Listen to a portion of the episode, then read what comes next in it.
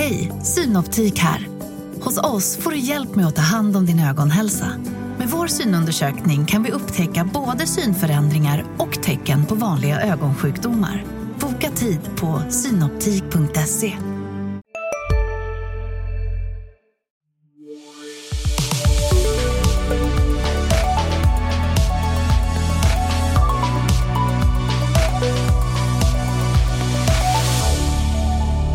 allihopa! Välkommen till veckans avsnitt av Dagens Industris analyspodd. Det är fredagen den 27 oktober.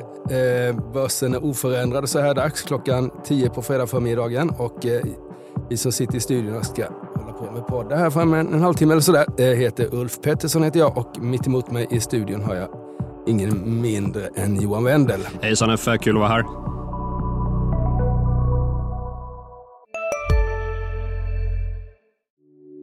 Hej, Ulf Kristersson här. På många sätt är det en mörk tid vi lever i. Men nu tar vi ett stort steg för att göra Sverige till en tryggare och säkrare plats. Sverige är nu medlem i Nato. En för alla, alla för en. Vi är specialister på det vi gör, precis som du. Därför försäkrar vi på Swedea bara småföretag, som ditt. För oss är små företag alltid större än stora och vår företagsförsäkring anpassar sig helt efter firmans förutsättningar. Gå in på swedea.se företag och jämför själv.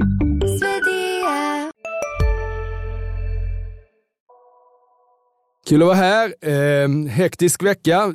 Den intensivaste rapportveckan den här säsongen har det varit by far. Och eh, eh mycket rapporter idag, mycket rapporter igår eh, och eh, stora rörelser. Vad tycker du vi ska, är det något särskilt som sticker ut som vi borde prata om?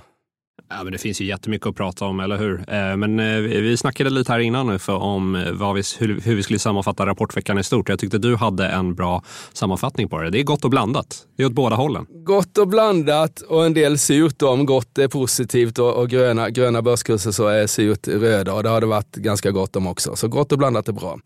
Eh, ska vi ta någon som inte kom en rapport kanske för, för omväxlingens skull, nämligen eh, Viaplay då som ställde in sin sin rapport. Du följer ju bolaget och har gjort här under den här turbulenta månaden som varit. Vad, vad, vad, vad hände och vad tror du det berodde på? Ja, men precis. Det är ju som du säger. Vad hände inte? Jo, men då på kvällen innan eh, rapportmorgonen då rapporten för det tredje kvartalet skulle publiceras så skickade ju Viaplay ut ett pressmeddelande om att publiceringen av den skjuts upp med anledning av diskussioner om en potentiell rekapitalisering av bolaget. Och det här kan ju då innebära en till exempel nyemission. Och eh, det är ingen hemlighet att eh, Viaplay har funderat på en ny emission. Det är ju något som är ute i marknaden, något som analytiker spekulerar om när de skriver analyser och så vidare. Något som vi har rapporterat om också såklart. Eh, så att det i sig är inget konstigt. Jag tyckte att det var märkligt att de sköt upp rapporten så kort in på offentliggörandet. Och det ska, det ska sägas att börsbolag skruvar ju på sina rapportdatum och så vidare ganska ofta. Man ska synka med alla så att alla i styrelsen ska vara med och så vidare. Men jag tror jag aldrig har varit med om att man har ändrat datum så här kort in på eh, en, eh, tänkt publicering. Det, du, du har en längre börskarriär jag för. Har du varit med om det? Nej, jag kommer inte ihåg i, på rak arm och jag tycker det är lite märkligt att man gör det. De förklarade då med att de skulle liksom förhandling om finansiering och det här eh, nyemission får man väl anta då och kanske liksom även eh, kontakter med långivare. Och att min, min tolkning av det där är helt enkelt att de satt och, och förhandlade och de trodde väl kanske bara ett par dagar innan rapporten att de skulle, skulle komma fram med en, en lösning på, på, liksom, på de här problemen de har fått så skulle de kunna rapportera det samtidigt som de rapporterar ett svagt resultat och så tar man ändå liksom ett steg framåt över att liksom finansieringen ordnade och sådär. Och sen så när man inte fick land det, då var man tvungen att skjuta upp det. Men jag undrar om man ska, ska skjuta upp det här. Nu är det, finns det ju liksom hade det inte varit bättre? Det är inte så lätt för bolaget att sitta, det är ju ändå börsnoterat och, och det är klart att man kan ju skriva på eh, eh, papper om att man är insider och inte får handla aktier och sånt där. Men det hade ändå varit enklare tycker jag att rapportera ett resultat och sen så då är all diskussion öppen och då vet alla, vad, då vet alla samma sak och då kanske det är enklare att få fram en, få fram en lösning. Eh, som jag, det är så komplicerat här och, eh, i Viaplay är ju förstås att ägar, ägarlängden eh, har helt förändrats senaste tiden. Det har ju kommit in ett ett antal branschaktörer, Schibsted eh, från Norge bland annat. Eh, vi har Kanal Plus från Frankrike och sen så har vi en tjeckisk aktör tror vi också, som, som, båda sitter, som alla tre sitter liksom med, Eh, åtminstone kan de nog få till kontrollposter väldigt lätt eller gå över 10% lätt om de vill. Eh, och det är klart att det gör ju, och det finns ju vid det här förhandlingsbordet så finns det så många olika intressen. Om du har obligationsägarna som bara vill ha hem pengarna. Sen så har du de här nya ägarna som kanske vill ha verksamheter ut från bolaget på något sätt. Så det är nog ingen lätt förhandling. Eh, jag hoppas att det finns någon som sitter där som tänker på befintliga aktieägare också så det inte blir som i det blir, lär det väl inte bli som i SAS, men det är liksom det, när det är så här mycket så liksom får man inte glömma bort att de som en gång finansierade bolaget, de har, det är inte säkert att de har liksom en naturlig plats vid ett sånt här förhandlingsbord. Ja, nej, men precis eh, som du är inne på. Jag tror också att eh att, att döma av aktiekursen så har ju aktiemarknaden redan börjat räkna med att aktieägarna, befintliga aktieägare hamnar i bakvattnet i en eventuell uppgörelse givet att eh, börsvärdet föll väl under 2 miljarder kronor här eh, bara, för, bara under veckan. Och man ska komma ihåg att det här var ett bolag som var värt uppemot 40 miljarder kronor under 2021 och stod på toppen av världen och lanserade i USA och så vidare och nu är läget eh, total kris. Eh, men bara, bara en sista tanke där. Man, jag undrar om inte Schibsted är då den här norska mediekoncernen som bland annat äger Svenska Dagbladet och Aftonbladet. Jag undrar om de inte är mer intresserade av Viaplay än de vill påskina. Det är klart att det är ju ändå, de har köpt de, eller de har ju inte köpt, men de har säkrat tillgång till 10% av aktierna de satt genom ett swapavtal om flertalet aktier. Det är klart att de inte säger, men de är ju då, det heter ju alltid att det är en finansiell investering och sådär, men, men det är klart att det är ju en industriell investering och eh, det är inte säkert att de vill ha hela Viaplay. Vi får se hur, hur det har ju pratats att man ska sälja delar av den internationella verksamheten och så här, men Ja, eh, det vi lär väl få återkomma till det där när de då ska presentera rapport. De har faktiskt fram till sista november måste man enligt börskontraktet leverera sina siffror, alltså två månader efter utgånget, utgånget kvartal. Det har ju kommit som sagt var eh, rapporter också i, i, i, i, i tid. Och eh, finns det något bland de där du, eh, eh, som, du, som du har tittat extra noggrant på som sticker ut? Nej, men vi måste väl snacka ändå om bankerna. Ja. Om, vi, om vi tittar på kursreaktionen på Swedbank igår, minus 7 procent nästan. Det är ett ganska oförlåtande klimat där ute nu när eh, investerare och analytiker verkar tro att eh, lönsamhetstoppen är nådd och passerad och att eh, det här räntenetto kommer börja krympa här så småningom. Ja, det är faktiskt lite, lite men börsen är ju, det är ju liksom ingen naturvetenskap utan det, det finns ett skäl till att man läser det här i samhällsvetenskapliga. Det är inte, det är liksom inte matematiskt, en aktiekurs är inte matematiskt framräknad på det sättet som, ska vi säga, eh, hållfasthetslärare eller så. Eh, eh, och det, om vi tar liksom alla fyra bankrapporterna jag fått så är alla bättre än väntat på, på de flesta rader. Den som, och det började ju så bra. Handelsbanken var ju upp 10 procent som var först ut då på en chockrapport. Och sen så, eller chock alltså i positiv bemärkelse.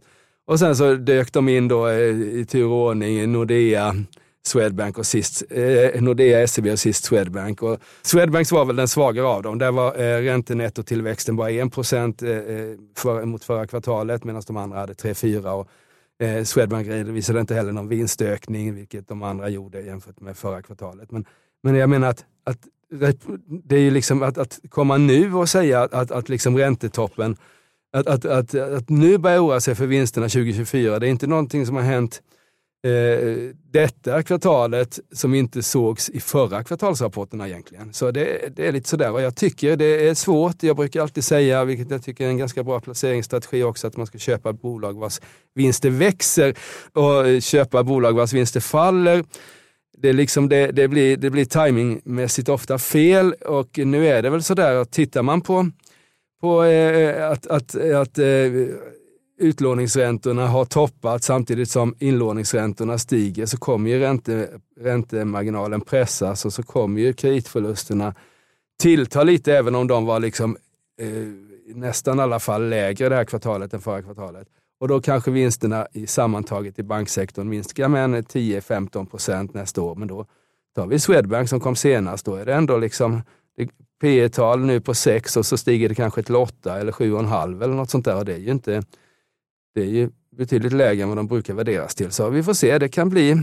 Men just nu, sen så tror jag det är mycket, det är mycket utlänningar som säljer också. De är, de är väldigt skeptiska till, eh, dels så är de skeptiska till kronan och sen så är de skeptiska till vår fastighetssektor. Och är man skeptisk till den så är det lätt att bli skeptisk till banksektorn också.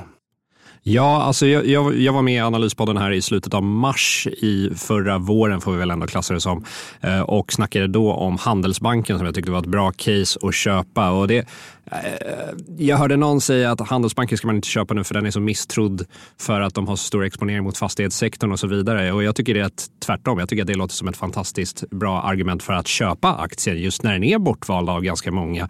Och jag tycker ändå Handelsbanken har levererat. Eh, så att eh, jag står fast vid att den ser ju fortfarande attraktivt ut och har en krisvärdering fortfarande. Ja, och det är, man kan ju koppla det där lite till, vi började prata om Viaplay där vi befarade då att att, att, så att, säga, att, att aktieägarna skulle liksom hamna, i, hamna längst bak i, i, i uppdelningen av, av Viaplay eller vad nu som händer där.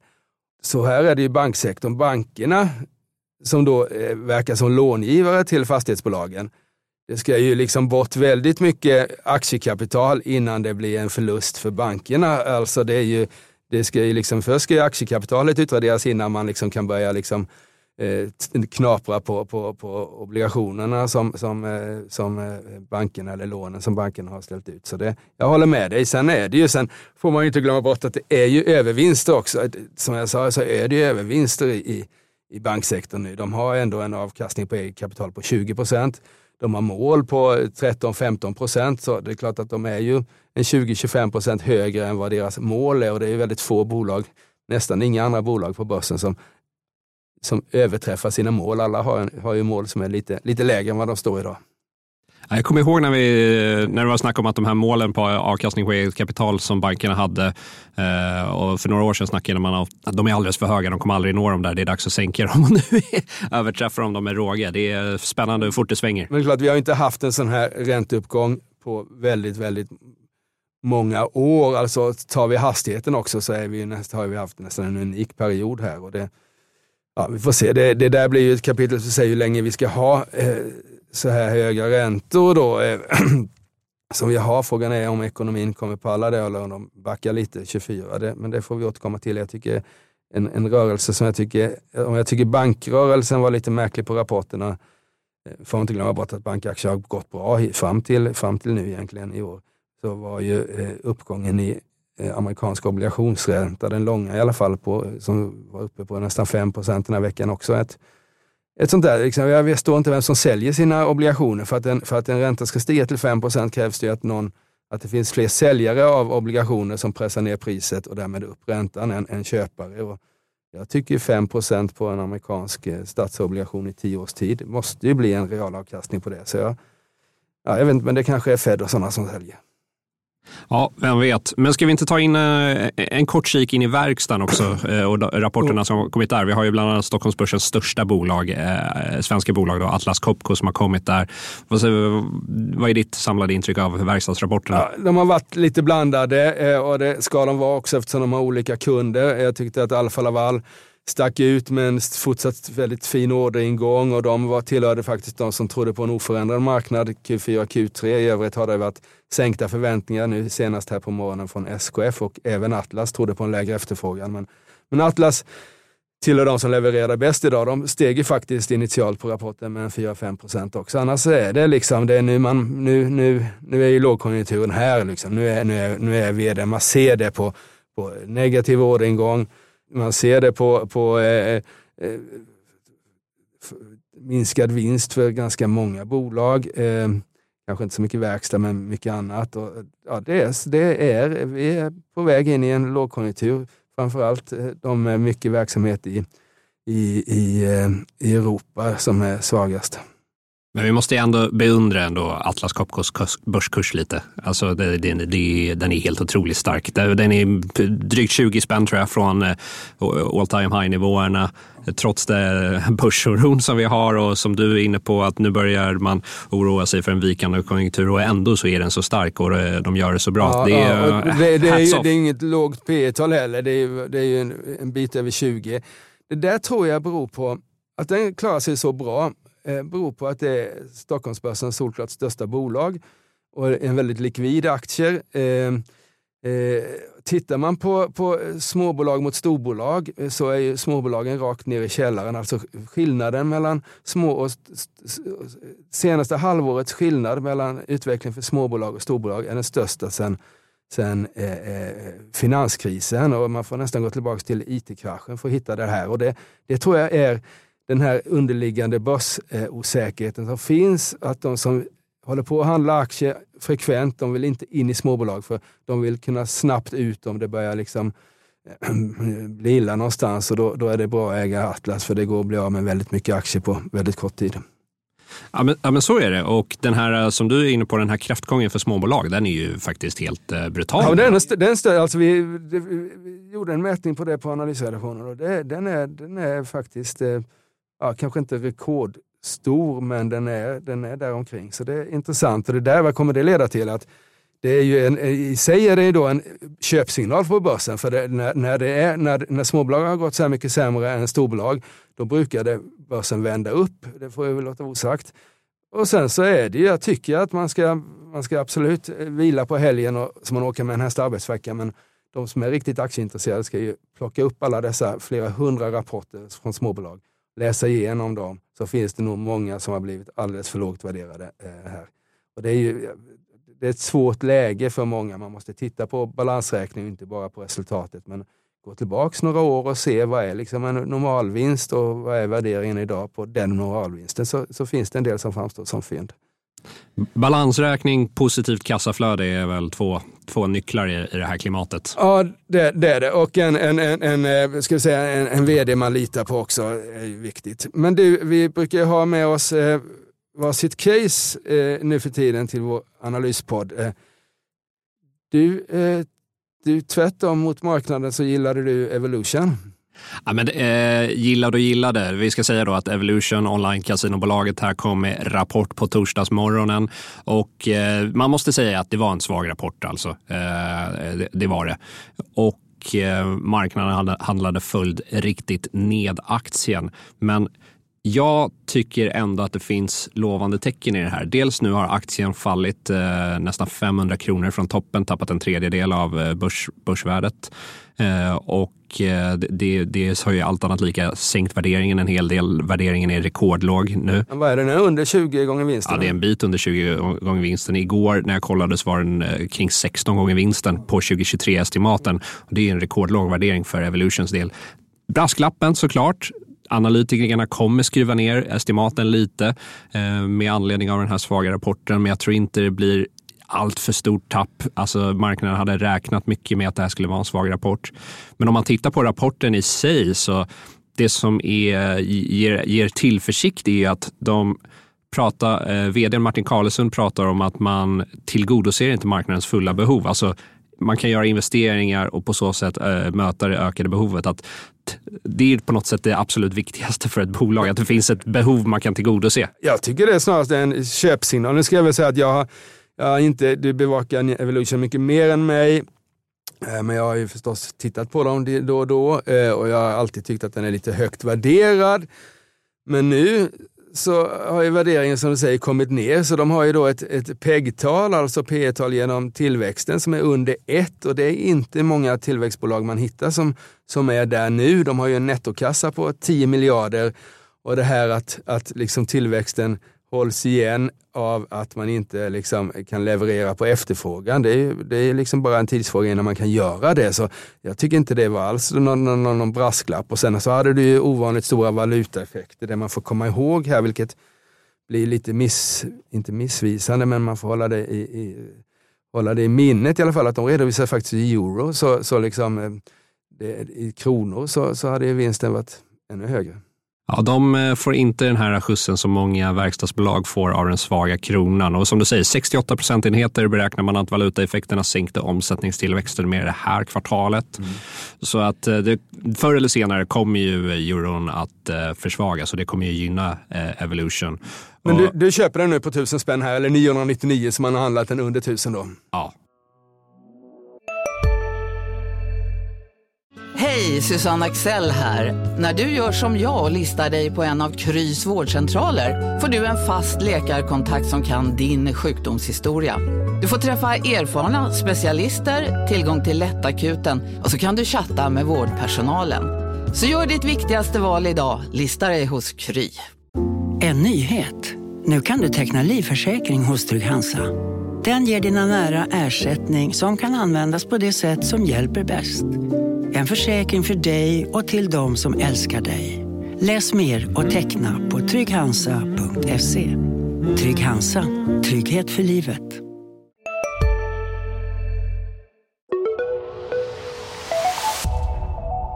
Om jag ska ta något case av alla dessa rapporter som har kommit så fick vi från morgonen, jag har faktiskt skrivit om dem tidigare också, eh, eh, godis, godisföretaget Cloetta som faktiskt stiger någon procent på dagens rapport och det tycker jag eh, det har de anledning att göra. Eh, vinsten ökade 10 procent. Eh, eh, de hade volymtillväxt framförallt i lösgodis men det var liksom ändå okej okay i, i, i det förpackade godiset.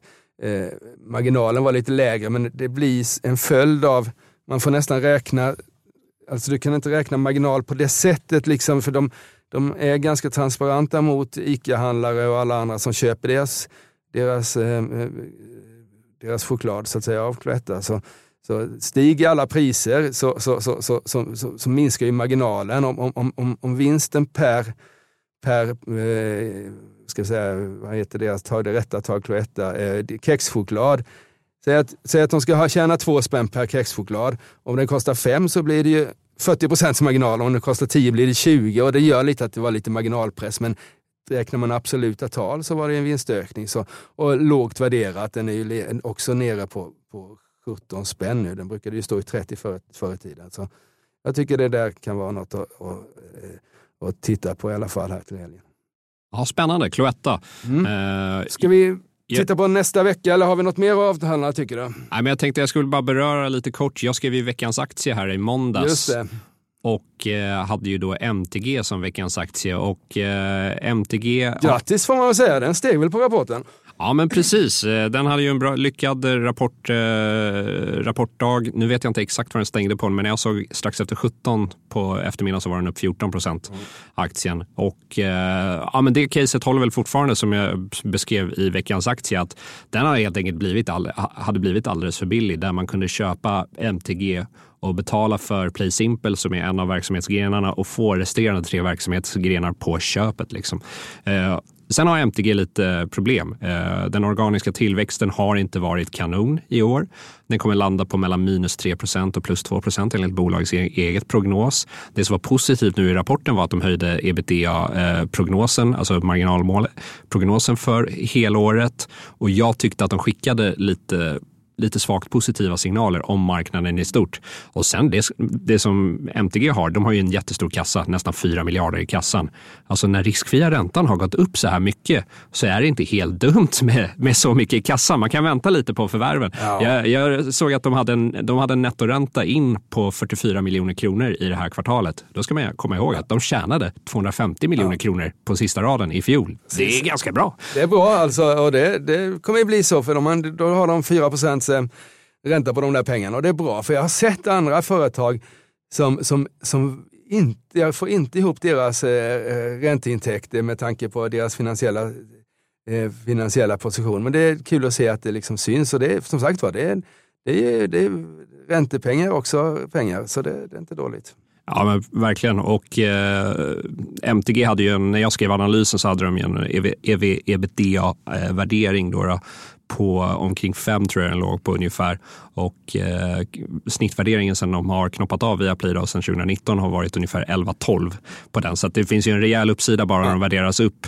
Eh, så att, eh, kul rapport från MTG, kul med tajmingen där såklart. Och eh, men jag tror att det finns fortsatt mer att ge MTG faktiskt. Spännande. Och nu får vi ta nästa vecka.